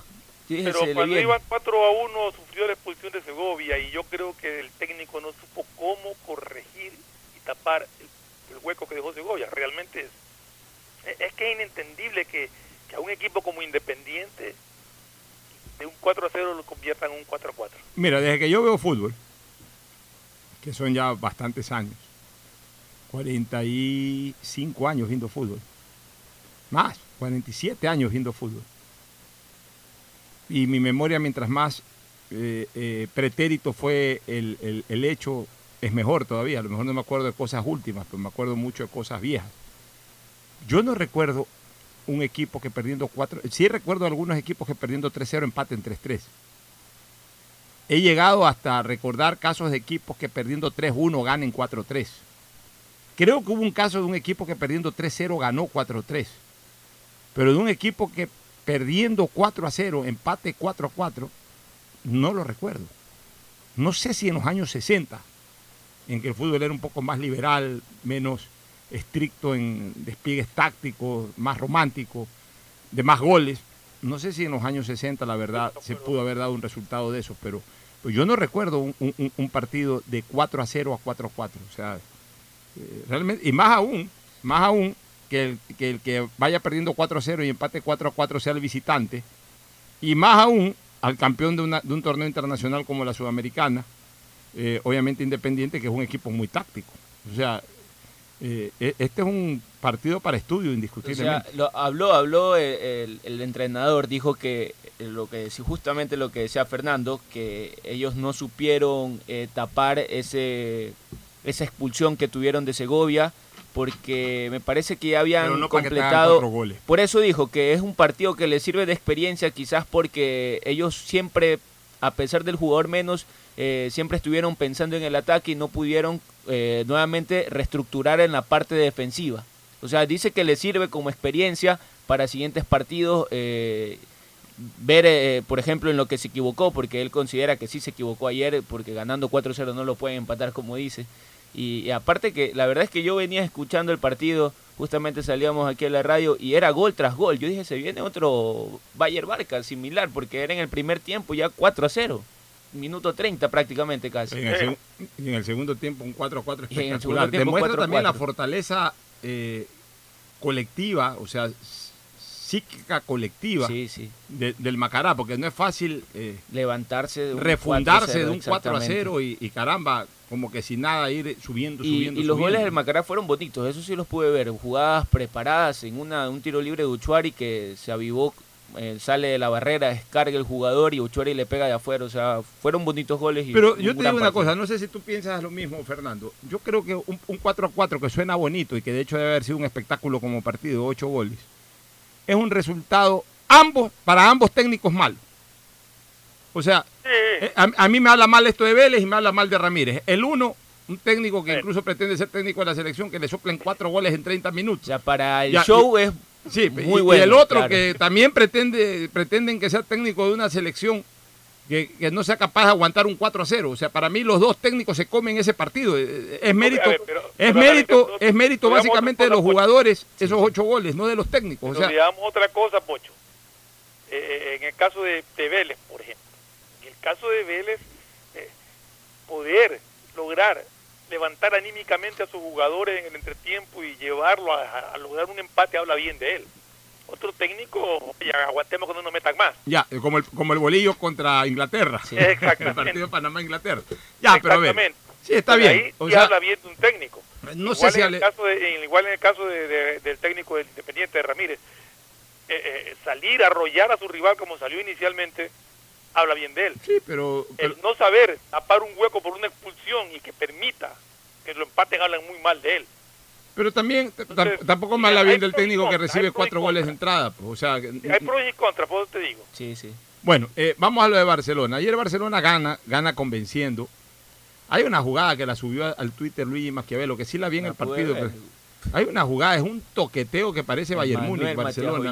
En- en- y Fidel entre- Martínez. que termina con un taco de Fidel Martínez, me parece, al marcador de punta. O sea, Rivera. bueno, es, es- es una expresión de fútbol y también es una señal de que Barcelona técnicamente jugó bien, o sea, colectivamente Me gustó manejó bien la más pelota. que el primer partido. Ya hizo tres goles. A ver, ganar 3-0 en la altura, por más que el Cuenca no esté, y hace rato que no está en sus mejores momentos, pero igual ganarle 3-0 al Deportivo Cuenca.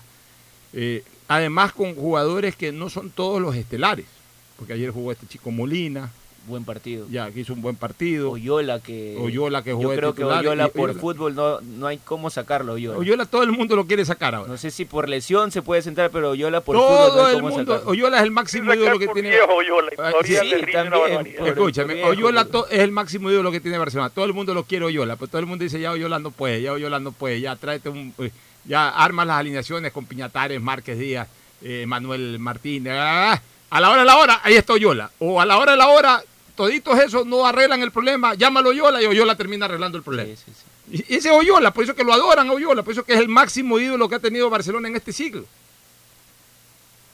Tengo el honor de haberlo traído, pero yo no hablo por eso, sino porque es la realidad. O sea, ese es Matías Oyola. Este, Barcelona jugó bien, llega motivado al clásico del astillero y esperemos a ver qué hace hoy Emelec. Vamos a una recomendación comercial para entrar a los partidos de hoy. Auspician este programa. Aceites y lubricantes Gulf, el aceite de mayor tecnología en el mercado. Acaricia el motor de tu vehículo para que funcione como un verdadero Fórmula 1 con aceites y lubricantes Gulf.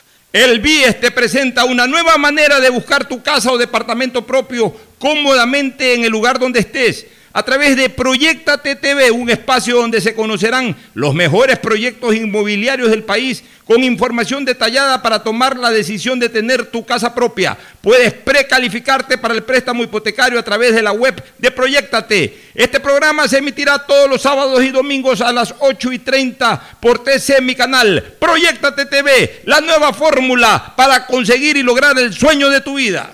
¿Quieres estudiar, tener flexibilidad horaria y escoger tu futuro? En la Universidad Católica Santiago de Guayaquil trabajamos para el progreso en educación, ofreciendo cada día la mejor calidad y para ello estamos a un clic de distancia. Escoge la carrera de tu vocación. Puede ser marketing, administración de empresas, emprendimiento e innovación social, turismo, contabilidad y auditoría, trabajo social y también derecho. Consulta en nuestra página web mayor información y esquemas de admisión. Universidad Católica Santiago de Guayaquil, formando siempre líderes. Cámbiate a CNT, ahora tu chip prepago tiene más de 3 gigas para navegar y minutos a todas las operadoras, todo por 7 días para que no pares de compartir. CNT, conectémonos más. Si te entusiasma la idea de tener la oportunidad de invertir y más aún si puedes hacerlo de una forma rápida y segura, entonces la APP Onboard BDP del Banco del Pacífico es para ti. Sí, porque con ella puedes realizar una inversión en minutos desde tu celular y además puedes obtener una mejor tasa. Descárgala en App Store o Google Play. Elige la opción inversiones, sigue los pasos y listo. Banco del Pacífico, innovando desde 1972. En Claro sabemos que necesitas un celular nuevo para estudiar, trabajar y compartir. Por ti bajamos nuestros precios para que te sea más fácil comprarlo. Págalo ahora y llévate un nuevo Samsung Note 10 Lite, un Samsung A70 y te apoyamos con el envío a domicilio gratis. Conectados avanzamos. Estamos en la hora del pocho. Y recordar, recordar además que solo en Claro puedes comprar gran variedad de celulares con garantía a precios más bajos. Lleva tu nuevo smartphone a precio de contado y lo entregamos en la puerta de tu casa. No te quedes sin tu celular nuevo, llama ahora sin costo al asterisco 611 opción 8 y compara nuestros precios por ti, más conectados. Un saludo a Manuelito Adunche Dragui que la está rompiendo en sintonía en la hora vespertina en todo deporte junto a Edgar Pelusa Bustamante, Manuelito Adún, el hombre que más telas vende en el centro de Guayaquil. Saludo cordial, también vende aceite de oliva. Y también nos recuerda que Rusia se dejó empatar de Colombia ganando 4-0, iba 4-1, 3-1 iba realmente. Sí, pero nosotros Este es el hablábamos... Cuando Rusia usaba en la camiseta CCCP, Sí, Colombia pero, casi pero, pero eso fue en Mundial. Nosotros hablábamos que yo no recuerdo en Campeonato Nacional. En Mundial sí tengo claro este partido. De hecho, iban 3 a 1, después 4 a 1, y a partir del 4 a 1, Colombia le hizo hasta un gol olímpico. Al que, según la vieja guardia, es el mejor arquero de la historia, Lev Yassin. Le hacen cuatro goles en un mundial. El, el gol olímpico más absurdo que he visto en mi vida, se lo hicieron a Lev Yassin. Pero claro, como se volaba de palo a palo, los románticos del fútbol creen que el fútbol se acabó en los años 60. Que los de ahora son que PlayStation, que son. O sea, ellos no valoran nunca a jugador de la actualidad, a jugador de la década de los 90. Para ellos, los mejores futbolistas llegaron hasta el año 70. Y uno de ellos es este señor Lev Yassin, a quien yo lo respeto históricamente, es un gran arquero sin lugar a dudas. Pues no el mejor de la historia, pues. Él no puede ser más que Casillas nunca, ni más que Bayer tampoco. Pero bueno. ¿Ah? ¿Cómo, ¿Cómo estamos en los pronósticos? Yo creo que acerté un partido nada más. el de ayer. Sí, no, no, pronóstico. Yo te digo, eh, ayer yo perdí los cuatro partidos, pues mañana los vamos a recordar. Eh, eh, Tú perdiste eh, los cuatro ayer. yo sí, usted, este... Yo, Mauricio. yo creo que gané uno nomás. Bueno, vamos a ver si nos Yo gané recuperamos uno. hoy. Yo dije empate el partido de Liga con Orense. ¿Qué novedades hay en Emelec para hoy? Bien, hoy le cuento que Emelec presentaría su tentativo 11 con Ortiz en el arco, Romario Caicedo por derecha, Leguizamón Vega de centrales por izquierda Rodríguez. Jugaría nuevamente con sus volantes de, de tres, cambiaría Dixon Arroyo, estaría Godoy en lugar de Dixon, Sebastián Rodríguez y Juan eh, Ceballos, Ceballitos Jr. Por derecha Burbano, por izquierda Cabezas y adelante Roberto Latuc Ordóñez. O sea, ya se fue Barceló de, de la titularidad. Aparentemente, exactamente, anterior. sí, dos cambios. Oye, no cambia esto Rescalvo, ¿no? E- Este es el que toda la vida cambiaba de un partido a otro. Había otro técnico de Melec que también cambiaba cada rato. Creo que el anterior también, el argentino Soso. que- Soso. Soso cambiaba. yo me acuerdo que tú, Fernando, te quejabas de que no había Claro, un equipo no había un estable. equipo ¿Era con este mismo Rescalvo o con el anterior también? Con Rescaldo también, con Rescaldo me he quejado yo mucho porque ya te digo, eh, permanentemente no repite el equipo y el mejor equipo que tuvo que fue contra Blooming no lo repitió más y permanentemente anda cambiando. Eso bueno, yo entiendo que tiene, tiene dos cosas. Una, que no encuentra un 5 que cumpla 100%. Pero, pero lleva dos años buscando un Contra 5. Guayaquil City, Eh, ese- un fracaso. ese es el problema. Arroyo, otro fracaso.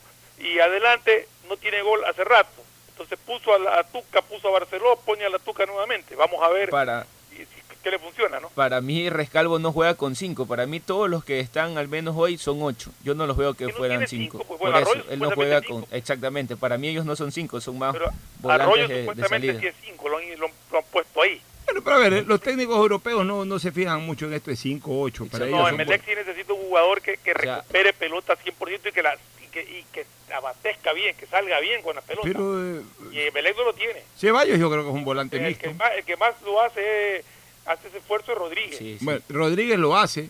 Sí. Pero es que por Me eso gusta te ver digo, jugar a Rodríguez. Tiene es que verlo eh, jugar a ver, Rodríguez. sí, eh, Buen a ver, partido eso, del 5 era antes cuando, cuando los jugadores eran más estáticos, menos dinámicos que ahora. Entonces ya ver. pa- pasaba la pelota de cierto punto del campo y los otros volantes se quedaban viendo qué hacían sus 5 y qué hacían sus, su- sus defensas. Hoy todos están comprometidos, En al menos marca. los europeos juegan así y yo me imagino que ese debe ser el eh, esquema de rescargo, lo que pasa es que no lo está trabajando bien, pues. ¿no? Entonces corrige y no los pongas, pues. Pongas esos dos jugadores que no son cinco y ponga jugadores más hábiles con el pico con la pelota. A propósito, el otro día Fernando me preguntaba qué pasaba, qué pasó con Jefferson Caicedo. Emelec subió el, un día antes del partido, me parece que fue el mismo día del partido de la semana pasada, el reporte del jugador Jefferson Caicedo. Él se, se, se, perderá totalmente el campeonato restante. tiene para ocho meses. Sí, sí, eh, sufrió una lesión de ligamentos colateral y lesión meñiscal, exactamente. Son ocho meses. Una pena porque justamente al reinicio del torneo se, se ¿A, lesiona. ¿A qué hora, a qué hora juega Emelec hoy día? Hoy juega a las 19 horas con 15 minutos frente al Rudna. A ver, eh, márqueme la agenda futbolística desde la Champions esta tarde. Desde la Champions que ayer ganó... O desde el Campeonato Nacional, creo que hay partidos al mediodía sí, sí, también. ayer ganó su... No, el Paris Saint Germain va a ser campeón de la candidato. Champions. Y ya sabes que comencemos a hablar de Mbappé, de Mbappé como, como, Mbappé. Mbappé como, como el mejor jugador del planeta, porque ya ganó un mundial y si gana la Champions, ¿ya hasta cuándo Messi? ¿Hasta cuándo joden con Messi?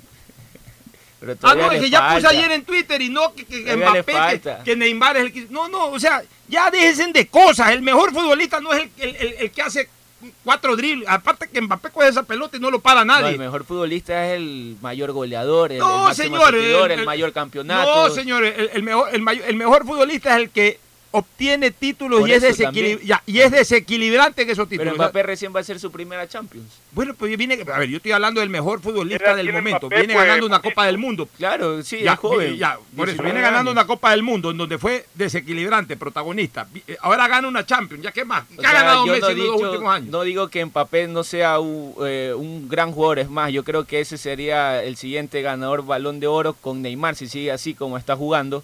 Pero lo que pasa es que Pochito dice como ya el mejor jugador del Es planeta. que, es que pasa lo mismo con Federer. O sea, Federer no gana hace dos años nada, pero la gente sigue diciendo que es el mejor tenista del mundo. Ahorita no es el mejor tenista del mundo.